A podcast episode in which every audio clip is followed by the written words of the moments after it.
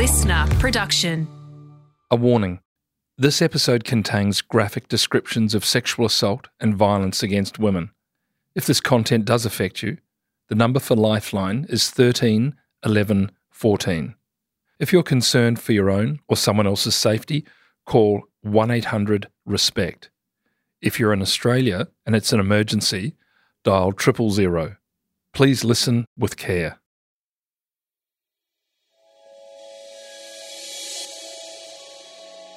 G'day, I'm former police officer Brent Sanders. And for the past 25 years, I've dedicated myself to sharing what I've learnt on the force to the Australian public so they can better protect themselves from falling victim to crime. So, with the help of some of the most respected current and former detectives and high ranking law enforcement agents, we're going to pull back the curtain on what life is like on the force and what they've learned about how crime and criminals really work. These are real stories from real detectives. This week on Crime Insiders Detectives, the head of Strike Force Raptor, one of the most effective shutdown operations of bikies in Australian history. Bikies aren't individuals who do crime. They need their banner and they need their group to put fear in people. As an individual, they're a nobody. Former Superintendent Deb Wallace is a titan of New South Wales Police. She joined the job in 1983 and was one of just eight women in a class of 100 at the Academy. She was posted to a station in Blacktown as a uniform constable, but it came at a devastating time for Sydney and Australia. Anita Cobby was sexually assaulted and horrifically murdered whilst walking home from Blacktown Railway Station. The man in charge of that case at the local level was Detective Sergeant Graham Rosetta, who still today is my hero and um, still a strong mentor and a dear, dear friend. Most murders um, are committed by people known to the victim. They're associated through social circles, family, whatever. They're the ones that the detectives, and still to today, generally know where they want to take the investigation and just work on gathering the evidence once they discard lines of inquiry that aren't right. The random ones are the really hard ones. And I think Graham realised after about the second day that Anita's murder was a, a random type murder. So Understandably, with the media, Graham had no leads to give them to keep it alive on the front pages, and he was scared that they were going to start to withdraw, understandably, to the next story. So he was so determined he needed the media to be engaged with him because he had nothing.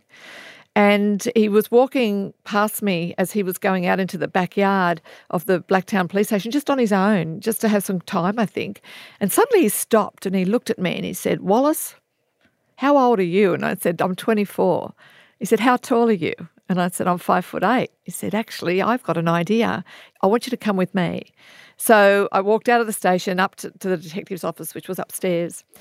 And he put the proposition to me. He said, Look, I've just had this idea, and it's not been, I think today they've done it some other times, but at the time it never been done. That was to do a reenactment to jog people's memories because he did have some information about um, screams from people in the street that she was taken from and also tail lights of a car. So he wanted to sort of, I think, two things keep the media engaged for the next five days leading into the reenactment the following Sunday, but also for timing to see if those witnesses were right. So I went out with her two girlfriends that were with her that night. They'd been, they'd finished their shift and gone into Chinatown for a meal. Then she left and caught the train back to Blacktown. So I went with the two girlfriends. I'm sure that was such a difficult task for them um, to take me and, and find clothes similar to what that she was wearing, which were a pair of um, ballet shoes in a way, um, a pair of um, ski pants that had like the loop under the leg, and a t-shirt. On that Sunday, I went to Central Railway Station with Graham and a, a team of detectives, and then they just I just got on the train that they thought she'd got on, with the media allowed to follow me every step of the way. And they did that because they knew it was, you know, it was a gimmick in a way. Um, got off at Blacktown, and at that stage, Graham said to the media, who were very respectful, We want you to stop now. We need you to stay here and not follow us any further. And so from there, Graham asked me to walk the route just on my own where they thought she went. And they were following in cars about about 300 metres behind me, I guess. They wanted to get what, what was the lighting like, what was the feeling like, what was the traffic light. And then they asked me to stop exactly where they thought that witnesses had heard screams or saw the tail lights. And I was asked to stop there and just stop while they did their, you know, looking around. And I remember people say to me, How did you feel? Well, up until that point, it was really part of the team. So just doing a job in a way until I got to that point. And at that point, when it was just getting on dark and it was really quiet, and try and I and I just remember taking in the atmosphere and thinking at that time when she was walking home very innocently to you know had a lovely night out, um, was going away I think the next day on a trip with her estranged husband, probably not a care in the world, and then suddenly a car comes down the street, does a U turn, pulls up beside her, and life at that point is almost but but dragged on. So my thoughts were when they dragged her into that car and then took her to a service station where they you know bought some, some cigarettes and then went drove a little further which would have been a, to do, do all that would have been about maybe half an hour and then taking her into the paddock where they yes raped her continually for god knows how long before they finally killed her there's no doubt in the world from what the evidence is that she fought with every inch of her life. And I remember thinking, what was the terror she must have felt in those first minutes that dragged on to perhaps hours? The terror that a single person could feel. I couldn't imagine. That, and so that sort of was for me, um, again, that even though I was very junior, I remember looking at these detectives and when Graham gave me the offer later on to stay with the team, I didn't have really much to offer at that stage from an investigative point of view. I was very inexperienced. But uh, I remember thinking, this is an opportunity to stay with these men on this case. I'll grab it with both hands. Standing there, like you said, on the side of the road on your own, and even though you're, you, it's a reenactment, as a young woman yourself at that age, of similar age to what Anita was, to be standing there, goodness me, what a, what a surreal feeling that must have been, but almost impossible not to, like you say, try to imagine what that terror, that that awful, awful confrontation must have been like for her. Um, did it have the desired effect, Deb? Did it spark any information that came forward? Obviously, the media would have been all around that. Did anything come forward as a result of that that perhaps otherwise wouldn't have? Absolutely. There was so many people that responded. Everyone was touched by this case, understandably, the horror. And of course, Graham um, won't say too much about understandably, but it was a very confidential piece of information that Graham got, my understanding. And that was from someone that we will, I, I certainly don't know. And I don't think ever, even Graham might have even known who the identity was. It was a tip off, for want of a better word. And it was for someone to say, um, if you've got nothing else, perhaps you should look at these five the three Murphy brothers, John Travers and Michael Murdoch, um, because they were at a party, my understanding, and in a nearby suburb, and were supposed to return to the party after doing a crime to make some money. They didn't. And the tip off was if you've got nothing else, they didn't come back to the party, which is suspicious in itself. Maybe just look there. So Graham, having nothing, put all focus on these five. And within three weeks, they were arrested and charged with her wow. kidnapping and murder. Three brothers, like you say, Deb, um, the Murphy brothers, aged 33, 28, 22, Michael Murdoch and uh, John Travers, who was clearly the ringleader. John, John Travers, I think it's um, quite reasonable to say, was nothing short of an absolute psychopath and uh, terrible human being, as, as perhaps they all were. They all received life imprisonment, um, sent to prison for the term of their natural life. Now, this was at a time where in New South Wales, um, judicial life imprisonment wasn't actually for the term of their natural lives. And I think I'm right in saying, Deb, I think it was 91, 92, Truth and Sentencing, they went back to court and and actually got recommitted to spend the, the, the rest of their natural lives in prison, being that they will they will die in prison, as opposed to sort of a 15, 20, 25 year judicial life um, sentence. Is that correct? Yeah, Justice Maxwell, who was an amazing judge, and again, I played a minor role, just you know, t- driving witnesses to court and things like that. Justice Maxwell was an older judge, and I think it took his toll, and I don't, and I think he retired not long after. And I remember he said words very similar to when I was there on that day. Um, I, I show you all the same mercy that you showed Anita Lorraine Cobby that night, I show you no mercy. And I sentence you to never to be released. I remember the scenes in the courtroom. People stood and cheered and high fived, and back out on the streets at Blacktown, there was, you know, it was almost like those scenes you see after, you know, the World War II, people running down the street and embracing. I think Gary and Grace, in their wisdom, although, you know, a, a couple from Blacktown, they were two of the strongest and wise people that I've ever had the honour to, to be part of their lives. This is this is mum and dad, isn't it, Deb? Gary, Gary and Grace. Mum and yeah. dad, sorry, yeah, yeah, Gary and Grace. And I think that troubled them in a way because that sentence of never to be released is a bit of a sentence that doesn't have a beginning or an end. And I think that worried them that when they passed on, when the file becomes just a file, what would happen. So you're right, um, Truth in Sentencing, and they were a big part of that through their lobbying about law reform, as many others were, of course, to bring in truth in sentencing. So the five killers of Anita were brought back to be resentenced under legislation to life without parole. Because today, people get the head sentence, which is the, the, the longest sentence, and then they get a, a parole period as well. So they were brought back to not not eligible for parole. And as you said, Grace and Gary Lynch, uh, Anita's mum and dad, very, very instrumental in that. And, and I think uh, Gary, Anita's father, went on to be a member of the New South Wales Parole Board. Is that is that correct, Deb? Yeah, um, before my understanding is uh, historically that parole boards were generally, I think, for want of a better word, you know, bureaucrats and decisions were made, you know, well intentioned and, and no doubt very wisely. But Gary was always concerned that there was no community representative um, to show some transparency or a victim to have their words, to their thoughts at least considered. So Gary became the very first member of the community and more or less a victim of crime on the parole board, which is now legislated and there must always be. In fact, I'm, I'm very honoured to say that um, on the 1st of um, October, I take up one of those positions as a community representative. Wow. Yeah, that's fantastic, Deb. And and you mentioned that working with Graham Rosetta and, and that team and having that experience very much sparked for you that interest in detective work and in investigative work. Also, possibly, could I say, the value perhaps in in utilizing the media in cases like this. And I'd put my neck out, Deb, and say as you became more senior, made your way through the ranks, were there times where uh, you drew back on that experience and what Graham Rosetta did in the Cobby case. Were you able to use the media in in investigations moving forward yourself? Absolutely, and I think it's a, credit to.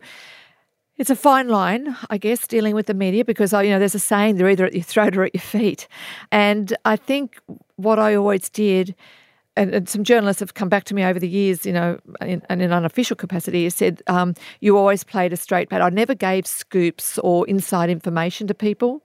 I felt I needed to play a straight bat so that peop- I didn't make enemies of the media as well, because they're a very powerful tool. Um, but of course, when we needed the messages to get out there, I think I had a good relationship with the media in that sometimes the fear of crime is enough to make people feel in the community really unsafe. So the media play a very important role in, in a way, hosing that down so we can get the facts out because police are very limited in what they can say when they're investigating things. So it's really frustrating at times because the media want us to say more, but sometimes you just can't because there's people's lives at stake or you're on a, you know, you know that you've got someone in your sights and you can't give too much away. So it's that fine balance of saying how much can we give and how much can we not give? And we often say to the media who might want to print something, can you not do that? And I have to say, very responsible journalists that I had the pleasure to be involved with always understood when we'd say, please don't run that. It's not worth the headline.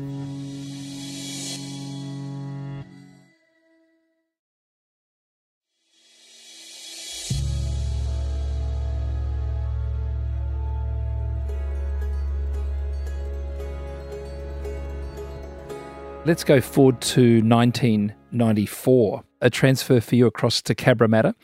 I don't think it's being melodramatic to say mid to late 90s, Cabramatta would have been perhaps labelled the, the crime capital of Australia at the time. Um, you started working within the Asian gangs in Cabramatta around that time, uh, particularly a very large gang by the name of 5T, which was a large street gang, mostly made up of young young kids who'd immigrated without family, often no English skills. Um, and it, it, starts out as often these movements do as low level crime, and then and then started to escalate into sort of more organised type uh, drug dealing, class A heroin, and that type of thing.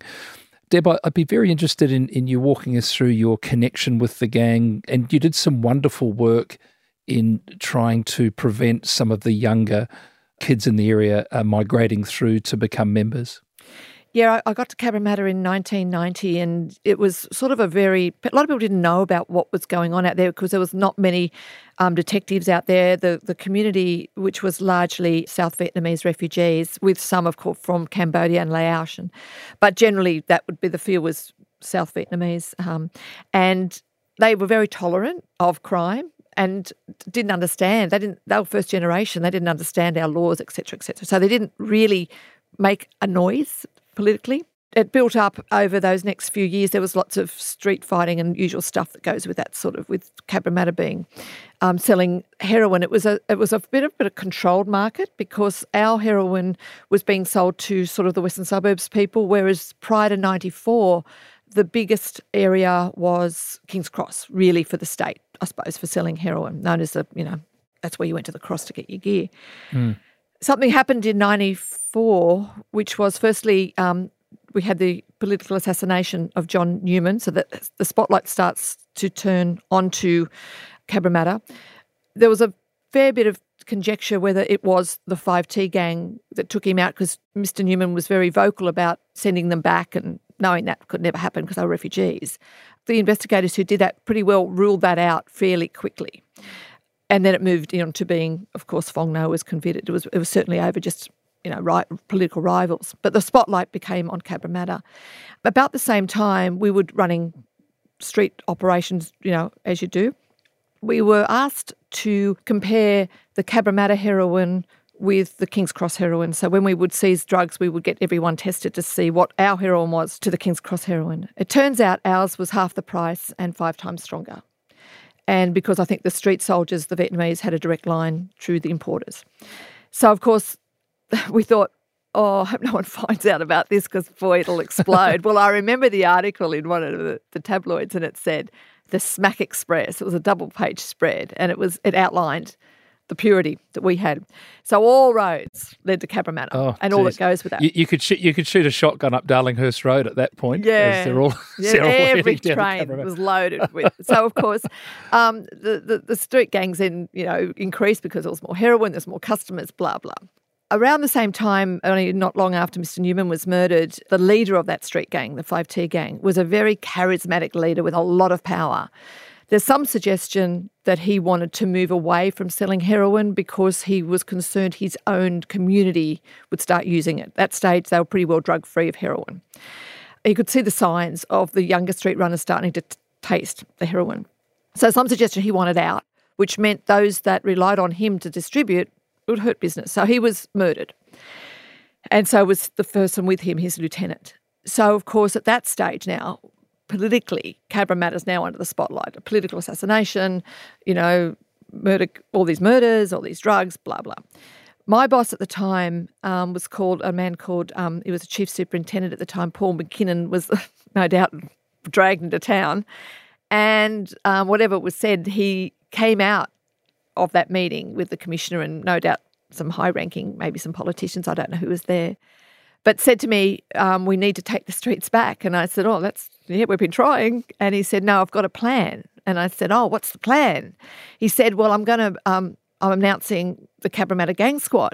And I went, "Oh, that's fantastic! You know, more resources. We get more police here. You know, people that are focusing." He went. He just looked at me and said, "What are you raving on about?" And I said, "You know, we're bringing these specially trained, highly skilled investigators and tactical police. He went, Where would I get the resources from to do that? Congratulations, you're now the commander of Cabramatta Gang Squad. It's just you. And yeah. I was a young I was a young sergeant. And I said, Ah, this could be the shortest career in history. He said, Don't worry, I'll give you some stuff, but you can't have trained detectives. You've got to have young uniform cops with you. So, oh, that's even that's going to be even better. Thank you. I got the best group of cops you could ever ask for. I was so blessed. But Paul also, or Mr. McKinnon at the time I called him, gave me a book as well to read and said, Wallace, if you get stuck, read that. And he just threw it across. He was a man of few words. And it was Sun Tzu, The Art of War. And I thought, how's that going to help me? So I had a read and it was quite interesting. And one of the things it said was water is stronger than rocks. In other words, you know, go by stealth and, you know, all that sort of stuff. But one of the things was before you can defeat your enemy, you must know them. And that resonated with me because I, as much as I thought I knew, this, you know, these gangs, we've been locking them up for, you know, five years, did I really understand them? So I went out and approached them, and the first thing they said was, um, because we always had a fairly interesting relationship with them, it was very amicable in a way. Their view was, we do the crime, we do the time, you get us, we lock us up, that's the way it goes. And I told them about my new job, and they laughed a bit and said, "You know, you know, are you going to break us up? You know, although we're vulnerable, they said our leader's dead, so we are a snake without a head. We at the moment we're weak, we're weakened, we have no brain, but we are. We will grow a new one soon. So you need to just to get us while we're weak." And I thought that was really insightful, telling me how I could do it. But then they said, "You know what? Three things will happen to us as senior gang members." And that is, we will get killed because that's what happens when you join a gang. We'll go to jail because you'll still do your job and lock us up. Or if we're lucky to survive the first two, we may just grow up and grow out. And you may cut the grass, but there's weeds to come through. And all this is very, you know, very philosophical. And I very, said, very philosophical. Yes. yes and I said, yeah. what do you mean? They said, well, there's a group of young boys following us as role models, and they feel they don't need to go to school. The reason we are a gang is because we came from um, refugee camps and we made our way here. Often we're the oldest boy who our family could afford to get us out of Vietnam.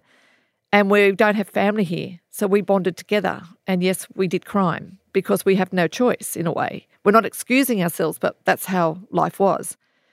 The challenge for you to stop the cycle is to give the ones coming through education because with education, there's hope. With hope, they get a job and then they go on not to do crime. So that that sounded pretty good. Take that point one. I'll do that. I went around to our amazing schools in the area who were just the best, Cabramatta High and Canley High. And they said, Deb, as long as we'd love to help you, you know, you've got to understand these kids are on the street and they don't speak English. Where, what do we do with them? I understood so with that dilemma and them saying, you know, big talker, you promised you'd get us, them in school, but you're not fulfilling. And about that time, a dear friend of mine, who's been a friend since 1995, Father Chris Riley from Youth Off the Streets, made his way to Cabramatta and introduced himself. And all I could think of at the time was, oh God, another do-gooder. That's just what I need right now. He said to me very simply, and he was really cool. He had, you know, he had his black shirt on and he had his collar and he had a pair of Levi jeans that still had, I think, hay from his farm. He had cowboy boots that looked like they'd never been cleaned. And he said, Let me meet them. And I don't know what made me say it to him, but I said, Father, can you get rid of the collar? And I don't know why I said it. He went, What for? And I said, Well, I don't know, but, you know, let's just go up without the collar. And he went, All right. Just looking at me like I'm an idiot. We went up and I introduced them to him. And out of absolute respect, they said, which I always loved father because father's only eight years older than me, but they said, Is he your father? I said, Yeah, I, you know. Um, father looked a bit disgruntled at the time. And he said, No, I'm a registered school because I was the principal of Boys Town and then I went onto the streets of the cross so I can bring the school to you. And they looked with open eyes and said, You teach us here. And he said, I will teach you here. But there's a hmm. condition. Mm. And the condition is we will do it here in this open air cafe, but they used to call me Madam, but Madam will be here every minute because there will be no drug sailing, no no machete attacks. For the three hours, three days a week that we'll do this, it's it's a like like Switzerland, and they agreed. So we did that um, three days, three hours, until eventually we had an opportunity to take the young ones down to his farms on the Southern Highlands to disengage them from the gangs, and the gangs supported that And from those um, group of eight that we took, I managed to follow, track them, not continually because they needed to do their own thing, but they never committed a crime um, when they returned. And they're now productive members of society. So, Deb, operationally, how did that sit? On the one hand, you're in there trying to create rapport and, in fact, trying to assist some of the young ones in not moving into that environment. On the other hand, you're a police officer and you're dealing with gangs who are distributing heroin, uh, dishing out street justice, breaking a plethora of crimes on a daily basis. How was that balance achieved, both operationally and, and for you personally? It had a priority. Uh, first and foremost, I was, I was a cop. And uh, they knew that. I laid the ground rules out really early and said, if we're going to do this thing with the school, do not confuse kindness with weakness. After we do our three hours, if you do one step out of line in those three hours, it's game off. You make the call, it's game off. But after the three hours, you will go back to business, and so will I. So they, the ground rules were laid really early. So, yep, first priority for me was a cop. You step out of line, you do a crime, you're going to get locked up. There was no, no if and buts. So all black and white, and and and there's that sort of interesting. Um, there's that sort of respect, isn't there, between the gangs, particularly the higher echelon of the gang in, in, in this particular situation, and and someone like yourself. There's the respect that, that you've got a job to do, but also at the same time you're trying to help them. But I, I love that quote, Deb, uh, from you. Um, don't confuse uh, kindness with weakness. It sort of sums up the position, doesn't it? Yeah, there was that, um, and and we we were outnumbered by them, so in a way we weren't going to antagonise them more than we had to. And I remember on numerous times I'd walk. I remember on a Friday night I was had a really bad head cold. I was on shift, and I had to get up to that chemist to get some Sudafed. I don't know if they still have Sudafed these days. And I got out of my car and I'm just walking to the chemist. It was like 50 metres, 100 metres. And two gang members got on either side of me. And they said, Madam, where are you going? And I said, I'm going to the chemist. I've got a head cold. And they said, Madam, you shouldn't walk the streets of Cabramatta at night. It's a very dangerous place. And I said, Well, you're the only ones I need to worry about. And they went, yeah. Oh, yeah. But you don't have to worry about us. We'll walk you back. And oh, yeah, oh, so that's sort yeah. of the way it was. The leverage there, Deb, was to provide sort of hopes, education, give them something to focus on. And and interestingly, from what you're saying, that information was given to you by those in the gang who sort of uh, through their own admission are almost beyond sort of reproach that you, there's no there's no point trying to help us we're gone but the grass the weeds scenario you you got to do something there and that that's a big big change I'm sure at the time and how particularly say a gang as high profile as 5T were were policed did did you get some strange looks going back into Cabramatta Station? Did you get did you get some um, some pushback from from oh. the local command? Absolutely, I did, and it was, it, it, you know, it was, it was sort of said to me that it wasn't my role as a social worker. I'm not a social worker. I'm a cop. Lock them up. Mr. McKinnon supported me, and I was so grateful because I felt, I felt quite isolated, and it was his words of encouragement to say, "Why do you think I gave?" Years later, not at the time, but years later, because a young young sergeant running a street gang unit um, was sort of a big challenge, and it really did cement my credibility that I wanted to be a street cop. I went to him because the Royal Commission was sitting at the time. Allegations were made that I was the new leader of the 5T because of the relationship I had with them and the meetings I had with them. The Royal Commission investigators didn't really understand what I was doing, and uh, you know it was all very cloak and dagger and a whole lot of things. And um, they asked to meet with me um, privately. They'd actually gone to the snooker hall where the gang hang out and handed the investigators handed the gang members their cards and said, "We want to talk to you about Madam. Do you, do you give her money?" And they looked at him and went, "Well, she drives a really bad car with no paint on it. You think if we give her money, she'd buy a better car?" Um, but they turned up at the police station, the gang members, and handed me their card and said, "We don't know, Madam, what's going on, but these people came to our snooker hall and asked about you, but we don't understand what's going on. But here's their card." And it was from the Royal Commission. And so I rang Paul. I got a short phone call shortly after that. Paul said, "Don't meet with them." And I said, "Well, they've just told me I'm not allowed to tell anyone that you know that I've got to meet with them." And he said, "Well, and I've broken every rule by ringing you." He said, "Stand down, calm down. I'll ring them." And he rang them. And to their credit, the next day they rang me and apologised and said, "We're sorry, um, we were given misinformation, um, but watch your back." And I said, I'll never speak another gang member as long as I live. And they oh, said, dear. you know, but, you know how, how fickle that whole process is. Um, Deb, had you not had that support from that McKinnon that far up the chain, could have been a totally different outcome. Yeah, and look, I understood totally um, where the cops were coming from, and in a way, in a way, I was lucky that I was a female because there was no expectations around that I had to do it the way we've always done it. I was given that freedom to think a little differently, and I'm a very strong believer in crime prevention. At the end of the day, cops have to lock up the crooks, that's their role. But if we can prevent it in the first place, you save so much money for the community and for the people involved. Today, crime prevention is part of our DNA. Or not, I'm not in anymore, but part of the cops. I think everything they do has a strong prevention focus, you know, intervention, disruption focus, not just prosecution. So, Deb, Task Force Raptor was created 2009 as a reaction to a um, gang related murder at uh, Sydney Airport, uh, domestic airport, broad daylight, families, what have you, exceedingly violent confrontation at the airport. Can you just share some of that detail with us, Deb? There was a group coming back from Melbourne on the plane, one group coming back, one other opposing gang on the flight as well. Rings ahead. Ah, oh, there's a whole bunch of Hells Angels here. Get the boys together. We'll, you know, be waiting at the airport for them for whatever reason other than they're just we're a commos, you're Hells Angels, and we don't like each other. They probably don't even know why. Um, and sure enough, they get off, they're walking through the terminal. It's public place, like domestic terminal, crowded, children, families, you know, holiday makers. And these idiots decide to punch on and bash each other and pick up one picks up a bollard and it hits the other one and he, he dies.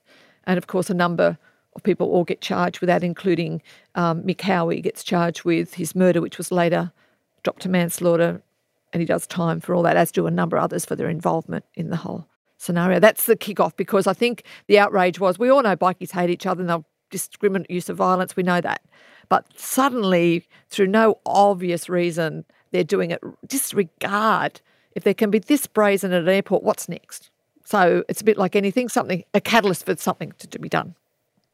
And there's there's the line that's been crossed, isn't it, Deb? I mean, you know, police are well aware of the violence that goes on uh, between the gangs and that type of thing, but to take that absolutely senseless violence into a scene like a domestic airport. I don't know what day of the week it was, but I remember the scenes. It was sort of during the day. There was families there, like you say, kids and probably a blessing that there was probably only only one that was um, um, deceased as a result of that. Mick Hawi, I think, uh, head of the Comancheros at the time, or, or close or close to it, and um, this led to the formation of a strike force, Strike Force Raptor. This was set up in two thousand and nine. Around that time, Deb, my understanding is that you were promoted to superintendent. Uh, you were the commander of the Asian Organised Crime Unit, also worked in the Middle East Eastern organised crime, I think, for a period of seven years. 2014, you became the commander of Strike Force Raptor. That's my my understanding. Whose uh, brief, really, uh, in that context, was to work with um, outlaw motorcycle gangs, bikie gangs, to disrupt, disband, and dismantle these gangs. Deb, can you share with us your involvement there from 2014?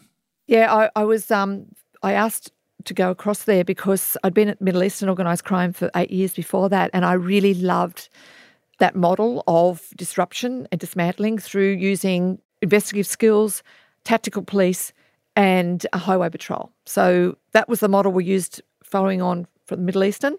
So going across to Strike Force Raptor and the gang squad was for me a natural progression. That's what I believed in. When I got there, I knew a lot about Asian crime. I knew a fair bit now about Middle Eastern organised crime, well, maybe disorganised crime. But outlaw motorcycle gangs was a new world for me. So I think what I'd learned early on in my career is don't pretend you know something if you don't. You're not the expert of all things, neither should you be. Rely on those that do and let them teach you. So I got together the, the amazing teams that had been there, had been doing amazing work through their proactivity.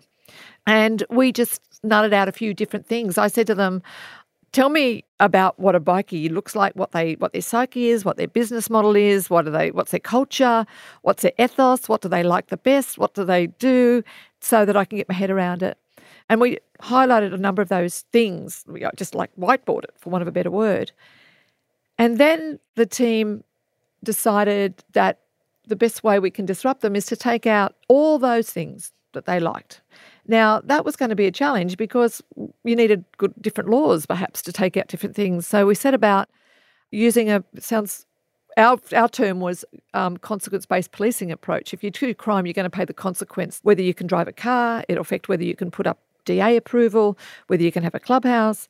And we used different laws and got amendments to laws. The, the government, when we approached them, were very receptive to amending the laws that we needed to combat them. In fact, one of the most powerful ones was the consorting legislation, which was an old piece of legislation from the 20s used for the razor gangs around King's Cross at the time.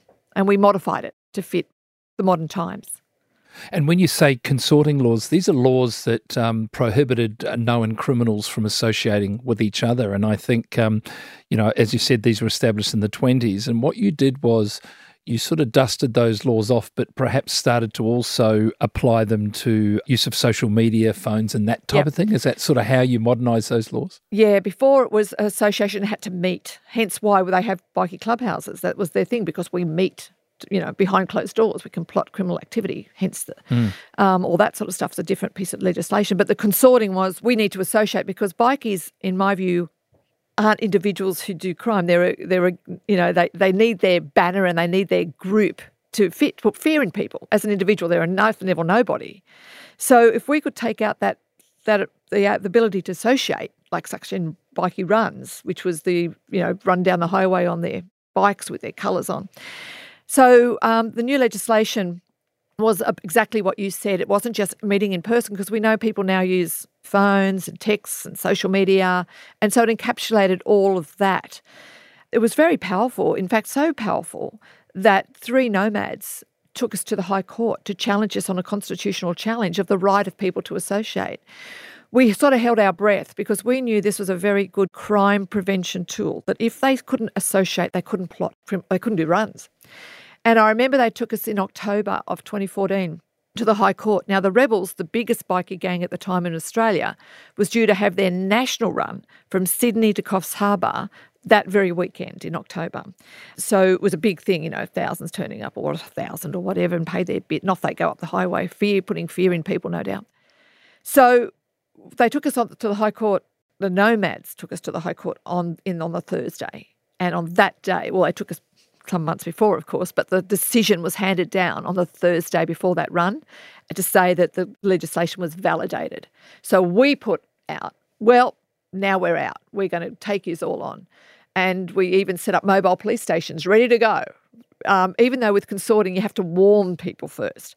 But they were so nervous of this legislation because we were still, we hadn't really applied it because we knew with the constitutional challenge, what's the point of applying a law that's under challenge? But now where the gloves are off and we can apply this. So they basically cancelled the run. And that that was a watershed moment for us because from that time on, through the work of Raptor, dismantling them and being there, being in their faces, national runs were a thing of the past for New South Wales. Now, another another area that you worked on, which I th- thought was brilliant in its simplicity, were council laws, uh, bylaws, and as we all know, goodness me, if you if you want to put up a a shed in your backyard, you've got to jump through a thousand hoops with local council to get approval. These gangs have gang homes, often fortified. They have clubhouses, they have surveillance cameras, they have fences that are probably four metres high, barbed wire, the whole nine yards. You looked at those and thought the old death by a thousand cuts, I think, is the principle. Um, did did they get council approval for those cameras? Did they get council approval to have that fence? This is another approach, Deb. Yeah, absolutely. Because you know they living their world, you know, in the world of rivalry and all that sort of stuff, shoot, drive-by shooting. So they'd build these, you know, big fences with, you know, security gates and blah blah. So absolutely, that was, you know, that was just one other thing that we hit them with DAs. The other thing was, um, which I thought was pretty good. One of the guys come up with, I mean, dismantling their clubhouses was brilliant. That was a sergeant came up with that. That was brilliant. but um, the best one, another one was, um, we know if they're going to do revenge attacks or go and you know, do runs, they've got to have a driver's license. So we they went through the, the debt recovery office to say who had fines and who hadn't paid them and got their license cancelled. Things so small little things, but certainly makes you know they have to drive to do a shooting. Well, so. that, that's it. And, and you know, these aren't blokes who are going to be racing up to pay those uh, parking fines and minor speeding fines on time before the bailiff comes around. So they just, you know, they don't care.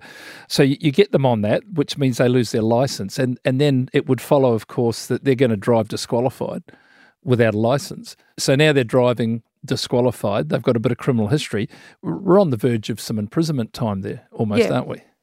Yeah, exactly. Or, or even just the, you know, the cops know that because with these great um, number plate detection things that brought in, so you know, they're flagged. So you don't have to have a thousand cops on the street. As soon as they drive past a mobile thing, bang, because we often knew whether, which way they'd go to their businesses or their school pickups or whatever.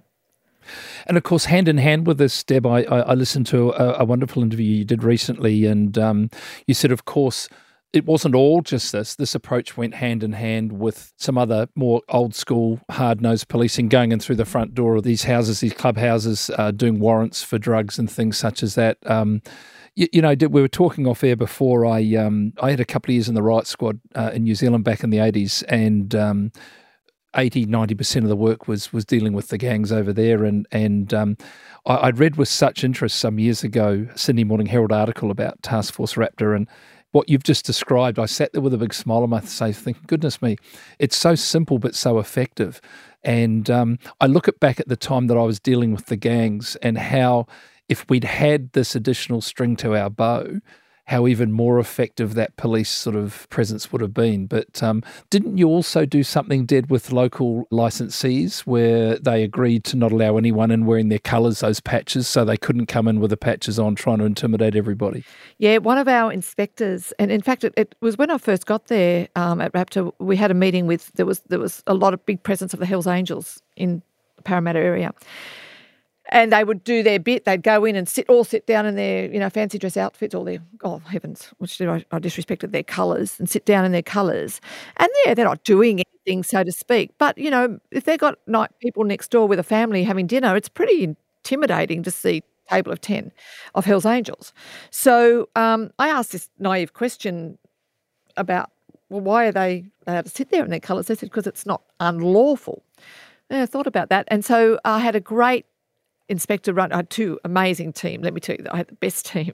He'd come up with ideas. I'd come as soon as they put in my office. I go, oh, now, now, now, what are we going to do? And he was named Detective Chief Inspector Darren Beach. He got himself on the liquor accord, which is where licensees and police meet to make sure that licensed premises are safe for people, blah, blah. And they came up with this thing that they'd have part of the liquor license would be that colours are banned from liquor licensed premises as part of their liquor license. So um, we would support, of course, because some would try it on and walk in, and the publicans and the licensees were fantastic in reinforcing. And they could, and we said to them, blame us, like just tell them they have to leave because the cops will be around. Yeah, third party it. Exactly. Yeah, yeah. So, and it was brilliant because, you know, there they are, might have their, because, because there was no more clubhouses, just about, they then go, well, let's go to the local pub for our meetings. But of course, um, they couldn't wear their colours. So it wasn't much fun now. They're going to have to walk because none of them have got a license. Well, and it's a bit of an identity crisis, you know, just walking in as a group. It's not nearly as fun as intimidating people with your colours on.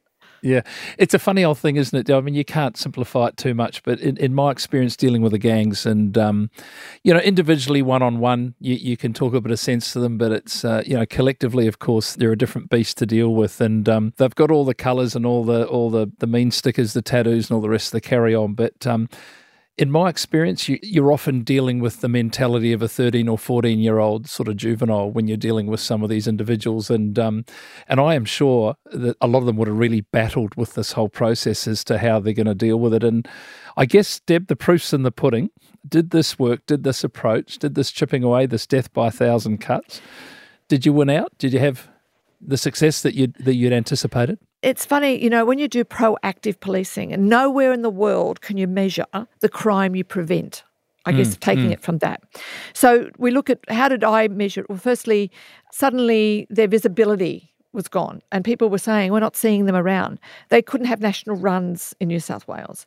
Disrupting them, absolutely. You know, you started to see those senior members move offshore. Fantastic, you know, they, it, because the environment was so hot. I think one of the biggest um, breakthroughs we had was yes, we're doing it really good and we're doing all this and it's great, we're getting these great laws. But then we'd see from South Australia, what have you got? Oh, we've got firearm prohibition orders. Well, we'd like those.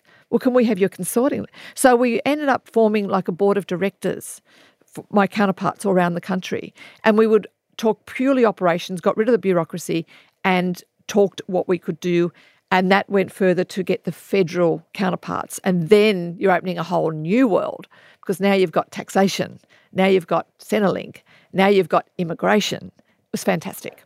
So I think the I think you know, the proof was there. People often say, "Oh well, we're just a bunch of guys getting together."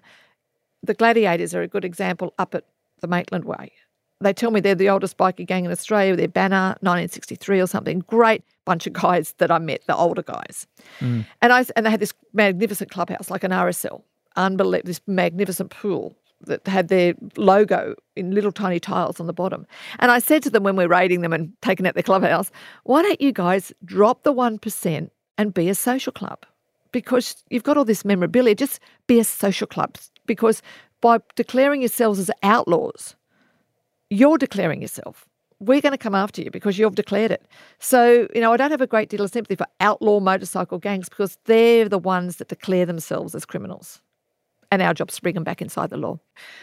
Uh, you know, a couple of things I learned early in my career was it's okay to say I don't know, and it's okay to say I need help. Yeah, fantastic. So you can imagine how proud I was one day when a, a, sergeant and a senior constable from Raptor walked into my office and said, You know, Deb, we've got them on the run. We're doing all this great stuff. There's no more clubhouses. We've got no runs. Now, what we want to do, we want to do gang prevention programs and we want to go into the detention centres. And they did. And today, those same police do it in their own time, still with the detention centre. Wow, isn't that fantastic? And and that harkens back, Deb, to uh, the success that you had with the Five T, the young fellas there at, uh, down the streets of Cabramatta. Different gang, but same principles apply, I guess, in some regards, particularly with those younger ones. Yeah, they, the, the the established gangs aren't going to do it themselves. They need they need you know, for want a better word, cannon fodder, and mm. they target the vulnerable youth and say, "Look, come with us, bro. Look what we can give you." It's pretty sexy, you know, girls, drugs, you know. Mm, mm. So, Deb, a stellar 36 year career comes to a close with retirement in 2019. Since that time, you've been very busy on a volunteer basis in a number of different groups, organisations, one being Grace's Place, um, a group started by Gary and Grace Lynch, the parents of, um, of Anita Cobby.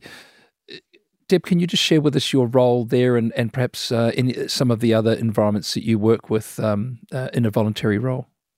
Yeah, I, I retired um, just before COVID hit. So I thought, oh, heavens, I've gone. Uh, and I, and I was one of the very lucky ones that was able to retire mentally and physically fit. And so I went from, I remember my last day was the 13th of December 2019, and, and the, the Raptor guys are still doing kicking doors in that night. So I'm st- actually don't finish until midnight on the 13th. So they're still sending me orders. so I'm still approving orders, and suddenly midnight happens, and all of my electronics and access goes. So it was a bit of a bat, like going from 24 7 to nothing. So I knew that, and then COVID, but I knew I had to do something. It's just, I suppose, that's typical what cops do. We've been given, you know, work for the public service, but really we're servants of the public. So I needed to do that.